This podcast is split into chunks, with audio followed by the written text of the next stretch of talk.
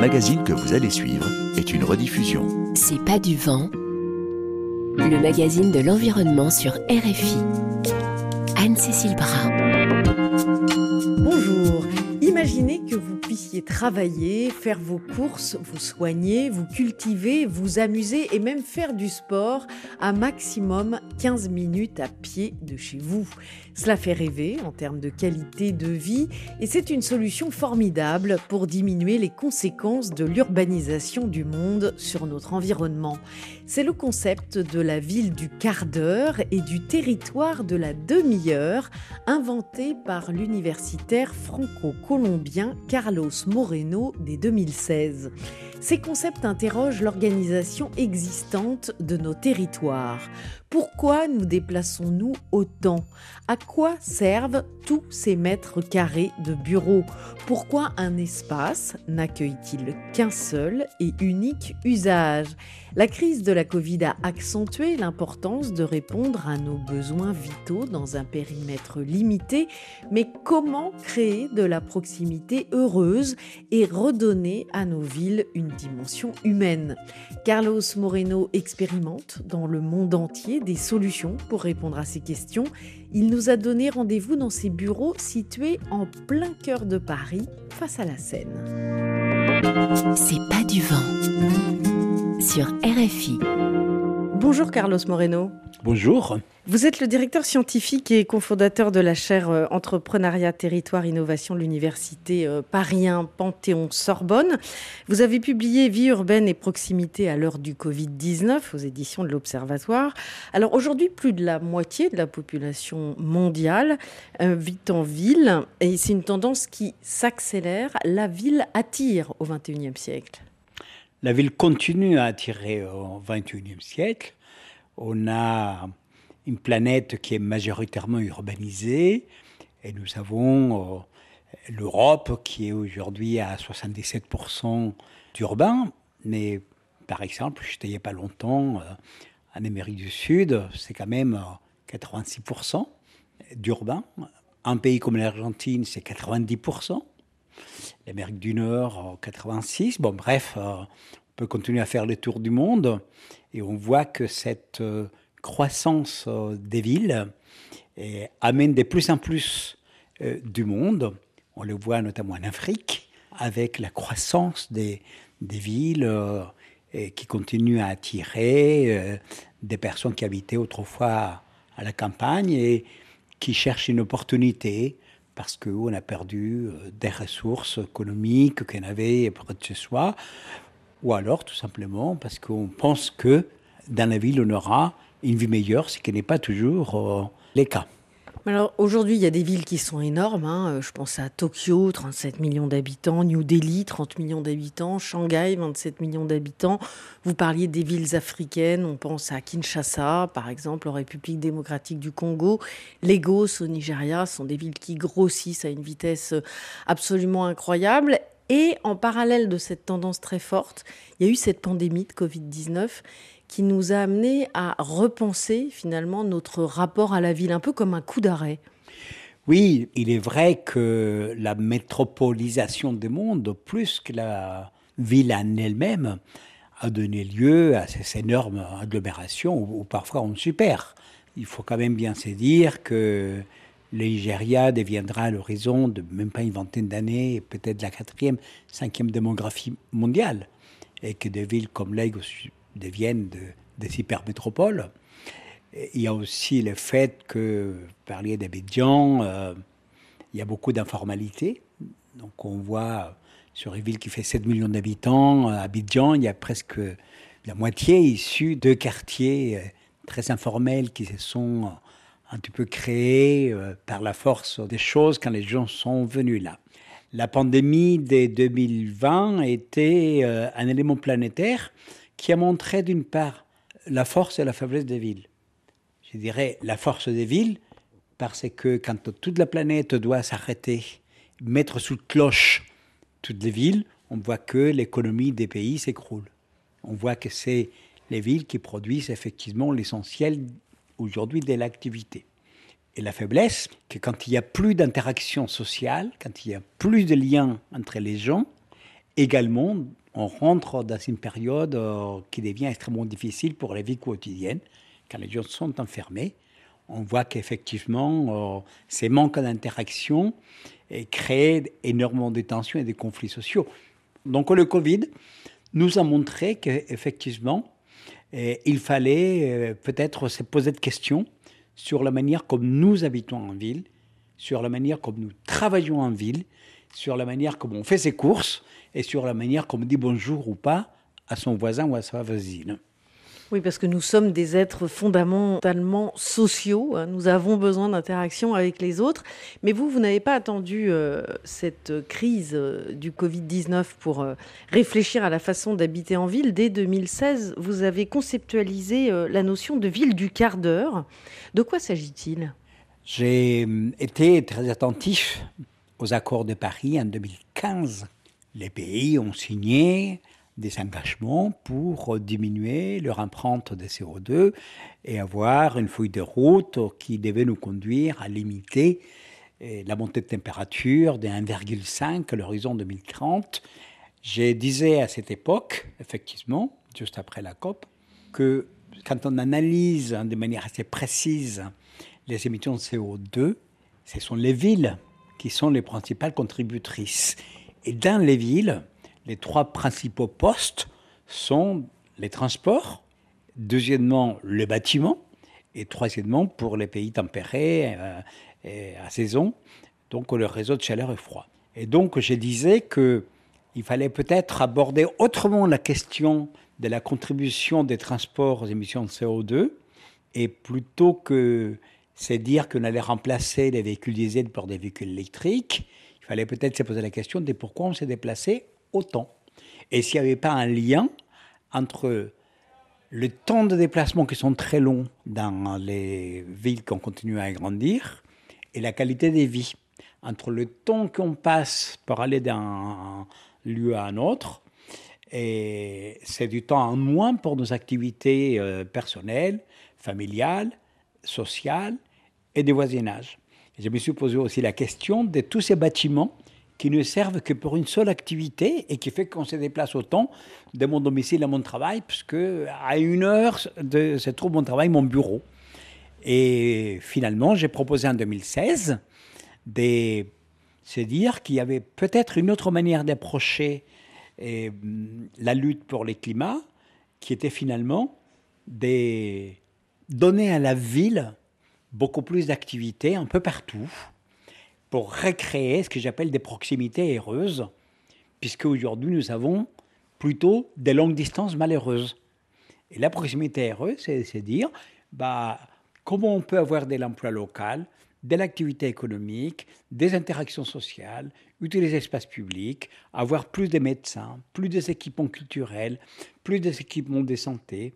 Et finalement, si la vraie vie n'est pas là, d'avoir plein de lieux partout dans lesquels les gens, en fait, ils sont de l'activité euh, sociale, ils ont de l'activité économique, et écologiquement, il y a forcément moins de déplacements, donc moins d'empreintes au CO2 et plus de convivialité. J'appelais ça la ville des quarts d'heure parce que euh, ça donnait cette espèce d'idée de proximité, bien que ce n'est pas grave que ça soit 10 minutes, 12 minutes, 18. Ce qui est important, c'est cette notion de la proximité heureuse comme un nouveau vecteur de transformation de notre manière de vivre. D'ailleurs, vous avez un peu évolué puisque vous parlez aussi de territoire à 30 minutes.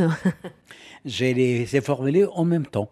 Ce qui se passe, c'est que médiatiquement, on va dire à l'époque, quand j'ai proposé en 2016 Ville du quart d'heure, territoire de la demi-heure, médiatiquement, la ville du quart d'heure a, a plu, puisque c'est un concept relativement simple, il s'est traduit, traduit, très bien dans beaucoup de langues. Effectivement, euh, il est passé sous le radar, aussi bien l'un que l'autre, puisque à l'époque, on m'a dit euh, bon, c'est un concept très intéressant, mais bon, Carlos Bruno est professeur, c'est un scientifique, donc oh, il a droit à une certaine utopie. C'est une théorie. C'est une théorie. Et de toute manière, jamais on pourra travailler près de chez soi et donc, comme c'est la principale activité de la vie humaine, bon, il va bien nous trouver autre chose. Bon, donc le concept passait sous le radar. J'ai crois à mes convictions quand elles sont étayées scientifiquement, et avec mon équipe, nous avons travaillé à Paris, nous avons euh, fait des pilotes, des recherches sur trois quartiers différents. On a vu que ça avait un sens de rééquilibrer les villes, que même des villes euh, comme Paris ne sont pas équilibrées. Donc oh, il y a beaucoup de gens qui travaillent à l'ouest, beaucoup de gens qui habitent à l'est, beaucoup de gens avec euh, plus de pauvreté au nord-est. On a commencé à chercher à rééquilibrer le temps de transport, l'utilisation des bâtiments pour faire des multi-usages, plus d'attachement aux endroits où on habite pour être un peu plus heureux. Et donc, oh, la maire de Paris a trouvé en 2019 que ces concepts euh, allaient beaucoup plus loin que euh, tout simplement euh, diminuer les, les, les, empreintes CO2, qu'il fallait transformer nos modes de vie dans les villes, parce que c'est là où les choses se passent. Au 15 mars, ben, on s'est retrouvés confinés, pas que nous, en Europe, mais déjà aussi une partie de la planète. Et effectivement, donc, ces concepts a intéressé immédiatement, je dirais, la planète entière, parce que dans les confinements, on a vu qu'on pouvait travailler différemment, faire ses courses différemment, découvrir son quartier, dire bonjour aux voisins, passer plus de temps avec sa famille, et travailler à distance et avoir plus de temps pour soi.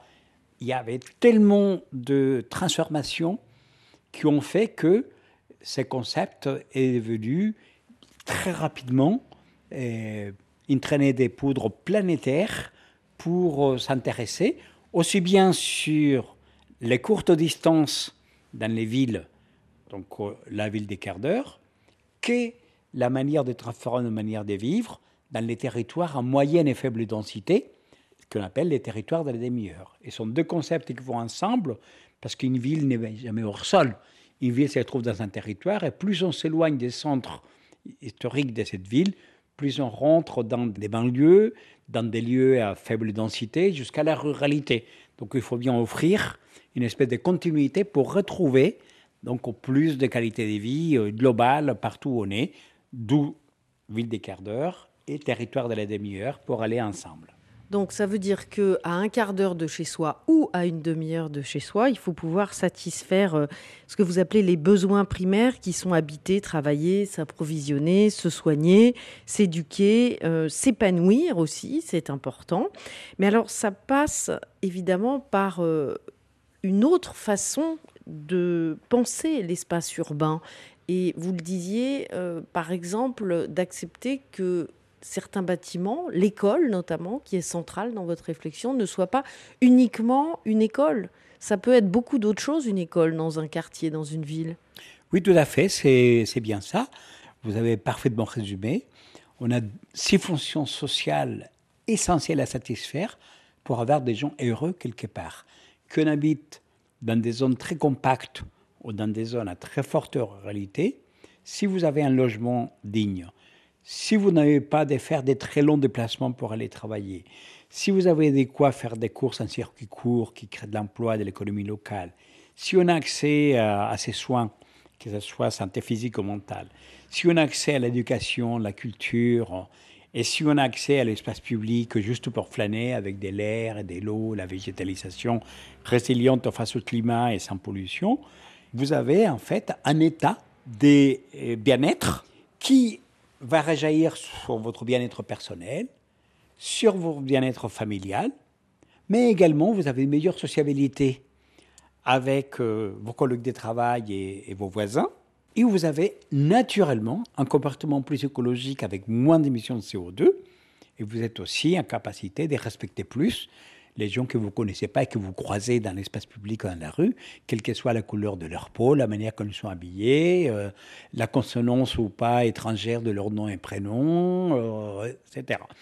Donc on appelle ça en fait la haute qualité de vie sociétale parce que nous disons que la qualité de vie, ce n'est pas uniquement loger quelque part et qu'habiter dans la ville, c'est pouvoir accéder à ces fonctions sociales qui, elles, nous rend vraiment, vraiment heureux.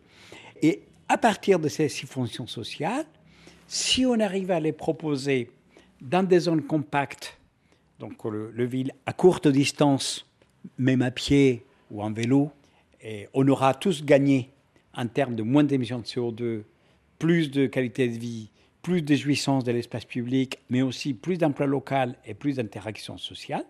Et alors, si on habite dans des zones à moyenne ou faible densité, on dit une demi-heure. Et à ce moment-là, on va introduire la mobilité qui euh, se fera avec des voitures, mais pas la voiture diesel dans laquelle je suis tout seul, mais on va euh, aller vers les voitures électriques, partager les transports à la demande, des lignes virtuelles, d'autres manières de se déplacer que moi avec ma voiture tout seul, euh, euh, diesel, et qui est attentatoire contre la santé. Donc c'est une autre manière de voir l'espace public, c'est une autre manière d'utiliser les bâtiments parce que pour avoir beaucoup plus de choses en proximité, on commence à réfléchir autrement sur les lieux. Un, lieu qui est fermé tout le temps, ou le week-end comme une école, par exemple, bah, devient des lieux dans lesquels on peut faire plein d'activités. Mais c'est vrai pour un café, pour un restaurant, pour un gymnase, pour un stade, pour une mairie, pour un bâtiment de bureaux, pour un cinéma. Il y a plein de choses à imaginer, nouvelles qu'on peut faire dans ces mêmes lieux. Parce que vous dites, euh, l'idée, ce n'est pas de construire de nouvelles infrastructures, c'est à partir de l'existant de repenser les services de la ville. Donc à quelle échelle en fait dans une ville? Il y a deux grands gaspillages dans nos villes. Les premiers, c'est les gaspillages de ces temps énormes qu'on fait juste pour aller de mon lieu d'habitation à mon lieu de travail. Il y a des gens qui mettent parfois jusqu'à 2-3 heures par jour aller-retour. Et le deuxième grand gaspillage, c'est les bâtiments qui sont en parfait état. Et en fait, un bâtiment qui est en parfait état est quasiment fermé plus de 60% de son temps, parce qu'il ne sert qu'une seule chose. On a fait une activité, on ferme. On a travaillé, on ferme. Donc en fait, nous, on cherche à équilibrer dans ce que nous appelons les courtes distances. On dit un quart d'heure à pied, mais les quarts d'heure à pied n'est pas le même pour un jeune ou pour une personne handicapée ou pour une personne senior. Donc nous, on cherche en fait à développer ce que nous avons conceptualisé, c'est-à-dire les distances accessibles de la typologie d'habitants pour leur offrir un maximum de services qui entraînent les moins de CO2 naturellement. le plus naturellement, c'est quand on marche, parce que là, on a zéro émission de CO2. Ensuite, les vélos mécaniques, parce que également on va un peu plus loin, mais toujours avec très faible émission de CO2. Les vélos à assistance électrique, et après les transports en commun, et voilà. Et un dernier, la voiture. Et donc, en fait, nous cherchons à rééquilibrer toutes ces distances-là pour faire que la ville soit finalement une espèce de maille des services qu'on va trouver un peu partout et qui vont changer les modèles euh, économiques et les modèles d'interaction. Et qu'on ne soit plus habitué à quelque chose qui est euh, la zone d'activité économique, la zone de travail, la zone culturelle, les quartiers résidentiels, les quartiers résidentiels populaires, les quartiers résidentiels des riches. Donc on cherche plutôt à développer un mot-clé qui est la mixité. Mixité d'usage, mixité des fonctions sociales, mixité des catégories sociales, mixité des genres et mixité des générations. Alors comment ça se décline concrètement à Paris aujourd'hui? À Paris, la maire Anne Hidalgo la première décision qu'elle a prise pour implémenter la ville des quarts d'heure, elle est symbolique, mais elle était forte. Elle a décidé d'ouvrir les écoles le week-end pour des activités de quartier. C'est très important parce que la maire de Paris a dit l'école, c'est la capitale de mon quartier. Je rappelle que à Paris, en France, l'école, elle est publique, euh, laïque et gratuite. Voilà. Et donc, on a toutes les classes sociales qui se retrouvent finalement donc, dans les cours de l'école. Dans l'école elle-même, c'est des lieux aussi de, la République, hein, liberté, égalité, fraternité, c'est marqué dans tous les frontons. Donc, la maire a dit il faut que euh, l'école soit la capitale de mon quartier et on ouvre l'école pendant le week-end pour des activités. Elle a dit aussi il faut transformer l'espace public qui entoure les écoles non seulement pour avoir moins de pollution avec des voitures, mais pour rendre cet espace public aux activités euh, en air libre et également pour euh, recréer plus d'interactions sociales. Ça s'appelle donc les rues des écoles. On a 169 écoles à Paris et donc on a toutes les rues qui sont autour de chaque école qui deviennent des rues rendues en tant qu'espace public pour les enfants et pour les familles. Donc, ce processus de transformation est déjà très, très entamé. Vous avez des lieux magnifiques. J'invite les gens qui viennent à Paris les visiter parce qu'on voit la différence entre des lieux où il passé des voitures mettant en danger les enfants, par ailleurs, et en générant beaucoup de pollution, à aujourd'hui des lieux qui deviennent non seulement des lieux de respiration, mais également des lieux euh, d'activité. Et au-delà, la maire de Paris a voté en euh, juin 2021 et en décembre 2021 ce qu'elle a appelé les pactes pour la proximité à Paris. Et les pactes pour la proximité transforment la gouvernance de la ville de Paris elle-même avec la police de proximité et des nouvelles manières de gérer des choses comme euh, le nettoyage, un projet qui s'appelle euh, Embellir mon quartier, qui ce sont des concours ouverts aux habitants pour transformer localement les lieux. Les budgets participatifs ont été renforcés pour proposer des projets localement. Il y a eu un appel aussi à manifestations culturelles pour que on ait aussi de la vie culturelle dans les quartiers, pas uniquement dans les lieux où on, va. Elle a développé également des activités économiques pour avoir de commerce dans les différents quartiers, avec un label qui s'appelle Fabriqué à Paris, pour offrir des artisans, des boulangers, des bouchers, et des poissonniers, des librairies, des points de recyclage qui puissent être donc dans des locaux euh, loués à un prix inférieur au prix spéculatif du, marché immobilier. Et en fait, elle, développe une politique très ambitieuse également pour l'espace public, dans la continuité de ce qu'il était en train de faire. Et déjà, quand elle a fermé le, le quai des Seines pour les voitures. Et c'est cet ensemble de mesures, et on peut continuer à en parler, qui vont être conjuguées toutes dans les projets qui euh, vont être votés en 2023, qui est le nouveau plan local d'urbanisme, qui s'appelle le plan local d'urbanisme bioclimatique, et qui va mettre en place toutes ces mesures-là pour euh, laisser une pérennité dans cette transformation à une ville comme Paris, avec des proximités comme euh, un des leviers importants dans cette euh, nouvelle mandature.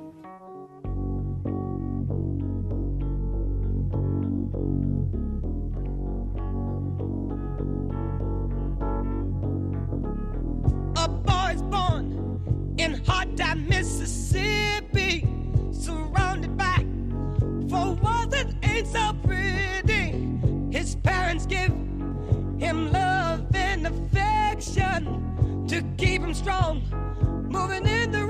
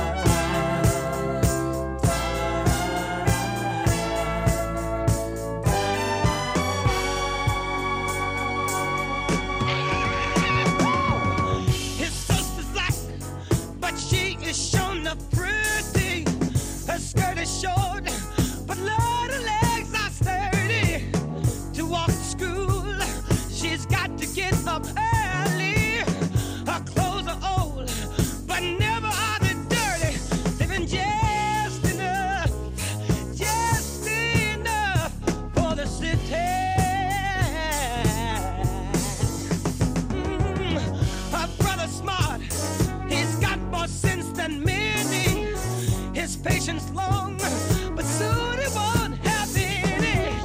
To find a job is like a haystack needle.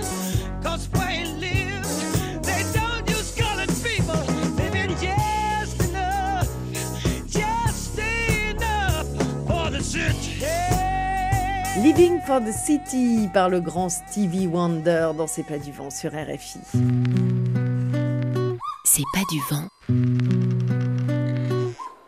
Magazine de l'environnement sur RFI. Nous sommes en compagnie du chercheur franco-colombien Carlos Moreno, avec votre équipe regroupée autour de la chaire Entrepreneuriat, Territoire, Innovation de l'IAE Paris Sorbonne Business School.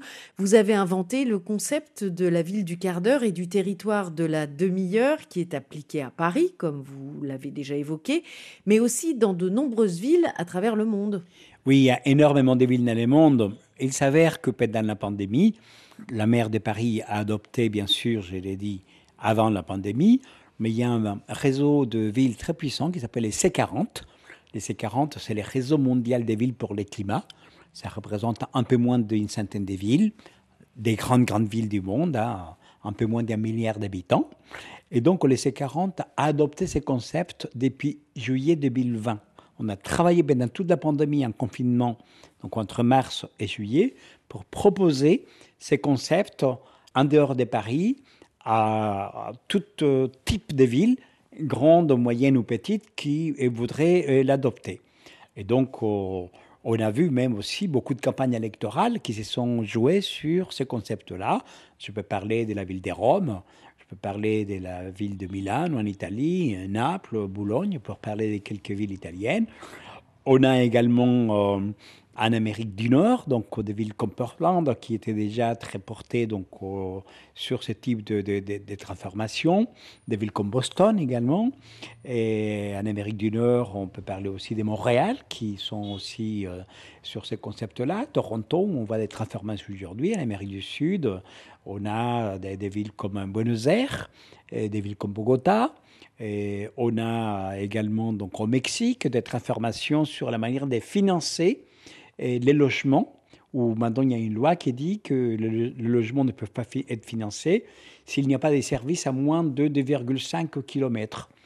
On a dans des pays asiatiques comme la Corée du Sud, par exemple, j'ai été récemment, la deuxième ville de, la Corée qui s'appelle Busan, qui a voté totalement euh, ces projets qui aujourd'hui l'implémente. Mais il y a aussi toutes petites villes.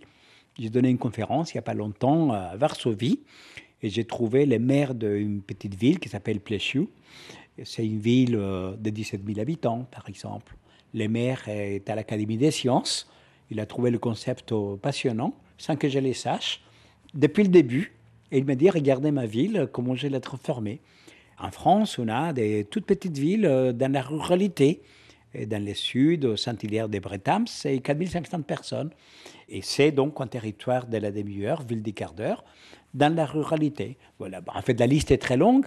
Quelle que soit la culture, euh, le contexte euh, social, politique, économique, la langue, il y a plein de maires qui s'emparent. Parfois, je ne les sais même pas.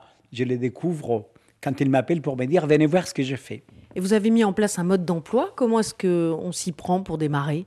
Oui, exactement. Donc, avec mon équipe à la Sorbonne, à l'IAE de Paris, nous avons donc un site internet dans lequel on met euh, tous nos documents, puisqu'on a développé une méthodologie des transformations ville des quarts d'heure, territoire de la demi-heure. On a développé une plateforme technologique également qui nous permet de visualiser comment on peut mener cette transformation. Et on a développé un, un jeu qui s'appelle la fresque des proximités. Il y a une fresque qui est très connue qui est la fresque du climat et donc, un peu basé sur la fresque du climat, on a développé la fresque des proximités. C'est un outil de travail. Et donc, tout ça, on l'a en français, en anglais, en espagnol, en portugais. Et donc, on s'est mis à disposition. Et parfois, on est effectivement surpris parce que, comme je le disais tout à l'heure, euh, en Pologne, donc à Plesiu, le maire m'a dit, mais dès que vous avez commencé à parler, je suis allé sur votre site web, j'ai descendu toute votre documentation et votre méthodologie, j'ai donné à mes équipes, et voilà ce qu'on a fait depuis trois ans. Voilà, c'est tout à fait intéressant de voir comment une idée peut se transformer dans une réalité au travers ce que les gens ont compris et qu'ensuite ils ont adapté. C'est ça l'intérêt, c'est que nous, ce n'est pas, pas un dogme, hein, ce n'est pas une doxa, c'est un cadre de pensée pour imaginer différemment la ville et les territoires et l'adapter aux réalités locales. Alors à Barcelone, euh, il y a un raisonnement à l'échelle d'un quartier euh, qu'ils appellent les super manzanas. Euh, c'est des quartiers de 400 mètres par 400 mètres. Est-ce que ça, ça rentre, par exemple, dans votre mode d'emploi? Oui, tout à fait. Nous travaillons énormément avec la ville de, de Barcelone par ailleurs, avec leur concept, les superilles en catalan, supermanzana en espagnol, les superblocs. Et donc les superblocs, euh, les supermanzanas, c'est parti d'un concept effectivement plutôt au départ orienté vers la mobilité, c'est-à-dire réduire les mobilités euh, dans, euh, on va dire, les blocs, en francophonie, on va dire, les pâtés de maison, on va dire. Donc, on réduisait l'accessibilité aux voitures pour avoir plus d'espace public, plus de mobilité à pied, plus de mobilité en vélo, plus de zones vertes. Et on a entamé un dialogue avec euh, la ville de Barcelone, avec les équipes d'Ada Colau, avec Jeannette Sens, qui est la maire adjointe en charge de l'urbanisme, l'écologie et la mobilité, pour euh, donc avoir une fertilisation croisée entre nos concepts la ville des quarts d'heure, territoire de demi-heure, que nous on appelle la proximité heureuse, et les superblocs. Et donc les superblocs ont évolué dans le sens où au-delà d'une question de réduction des mobilités, ils ont introduit cette notion de services, de multiservices, ouvrir l'école, développer des services locaux, du commerce, de la santé, des services culturels, euh, voilà. Et, donc on est venu se compléter. Et d'ailleurs, euh, il y a les superblocs, euh, donc Superman Sanas à Barcelone, mais si on va à Bogota, et on va trouver quelque chose qui s'appelle los barrios vitales, qui est l'adaptation de ces concepts-là pour de nouvelles centralités. Il y a quelque chose qui s'appelle las manzanas de cuidado, qui sont le, le, le, pâté de maison orienté vers les soins, par exemple. Quand on va au Québec ou à Montréal, on va parler de barrios completos. Quand on, quand on va en Australie, par exemple à Melbourne, il s'appelle euh, les voisinages de 20 minutes. À Ottawa, il s'appelle les voisinages de 10 minutes. À Copenhague, c'est la proximité de 5 minutes. Mais tout ça, c'est euh, la même mouvance mondiale qui passe par dire que euh, les leviers des transformations de nos villes aujourd'hui, c'est des proximités polycentriques, multiservicielles, avec plus d'usage de ce qui existe. Et donc, nous, avec David Descartes, en fait, on a introduit ce débat et on a fait une espèce d'appel d'air pour que toutes ces conceptualisations sur les proximités soient un grand mouvement mondial.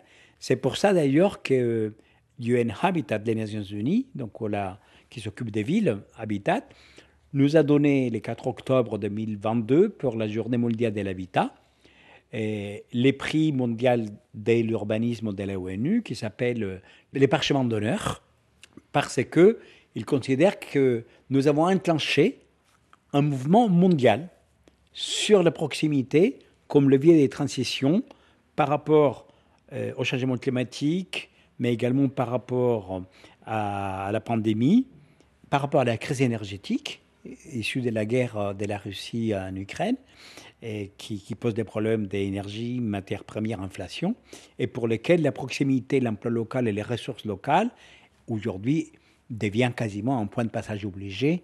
Quand on dit sobriété, frugalité, ben c'est ça qu'on trouve.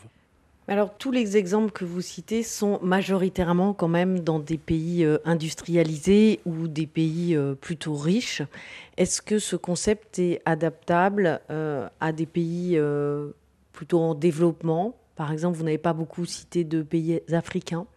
Oui, c'est tout à fait adaptable parce que la beauté de notre contribution scientifique et de notre travail, c'est de rendre cette idée de proximité euh, polycentrique, multiservicielle, multi-usage, adaptable à tout type de territoire, quelle que soit sa taille et sa densité.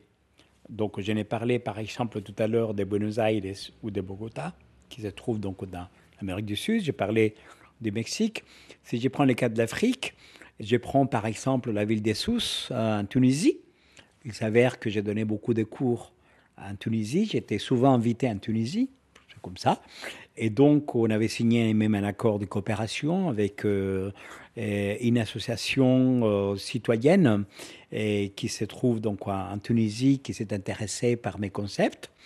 Et donc, au, de conférence en conférence, une architecte urbaniste euh, qui m'a écouté euh, d'un signe de, des conférences qui est de la ville des Sous, a trouvé le concept intéressant. Il s'est mis euh, en tête de l'appliquer dans cette ville qui est une moyenne ville.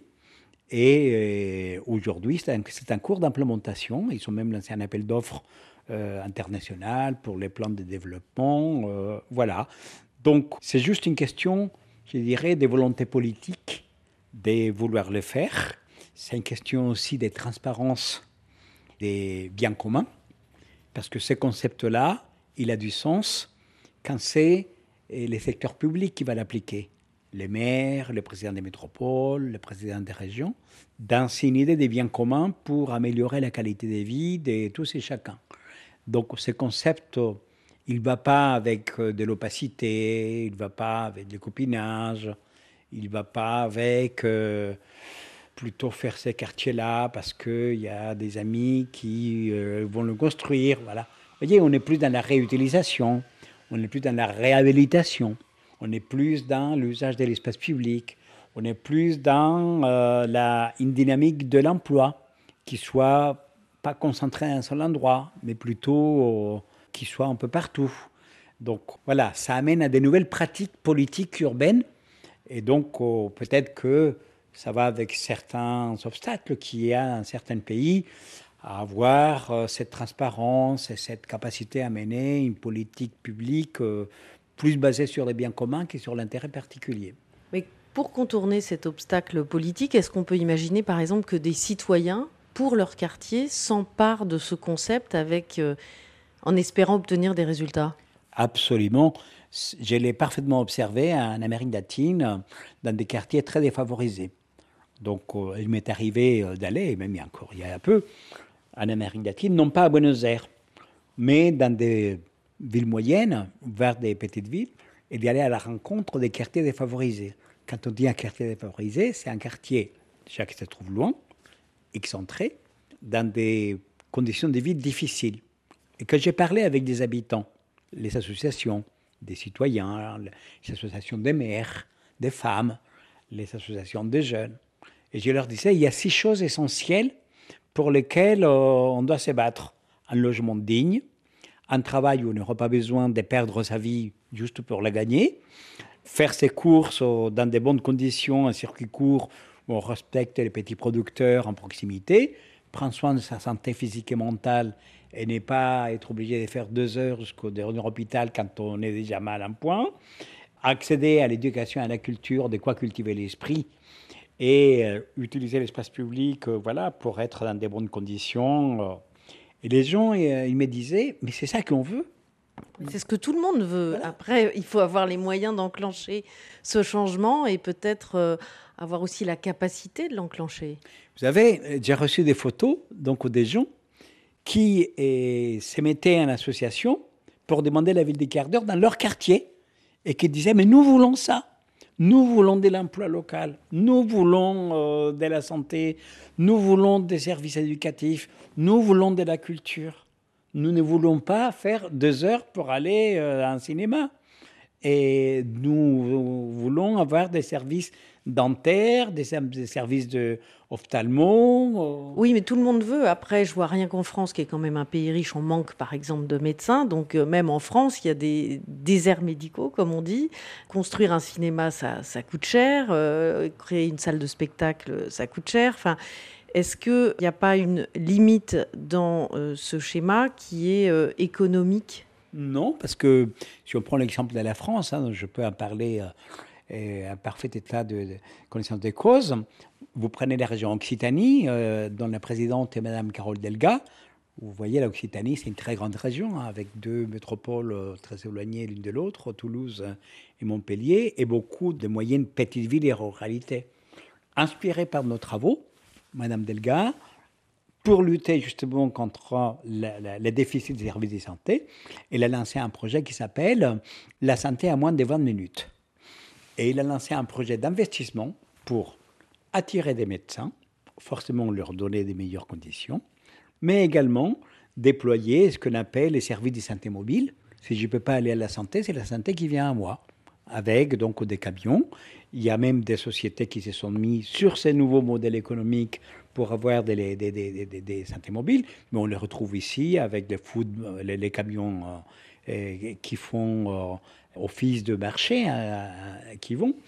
Et en fait, nous, on dit toujours euh, aux gouvernances locales, c'est pas une question de construire, c'est une question de réutiliser mieux ce qui existe.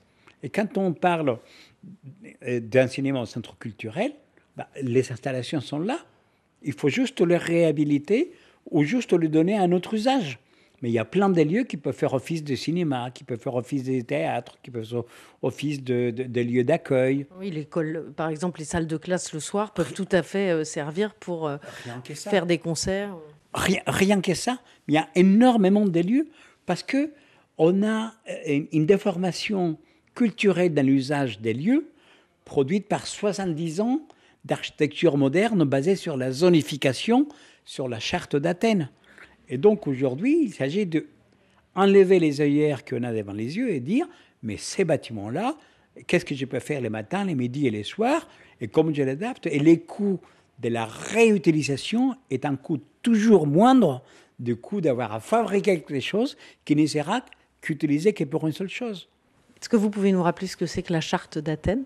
La charte d'Athènes, en fait, euh, euh, c'est euh, Le Corbusier, donc euh, français, qui, en 1933, a bâti donc euh, euh, la manière de bâtir la ville, en fait.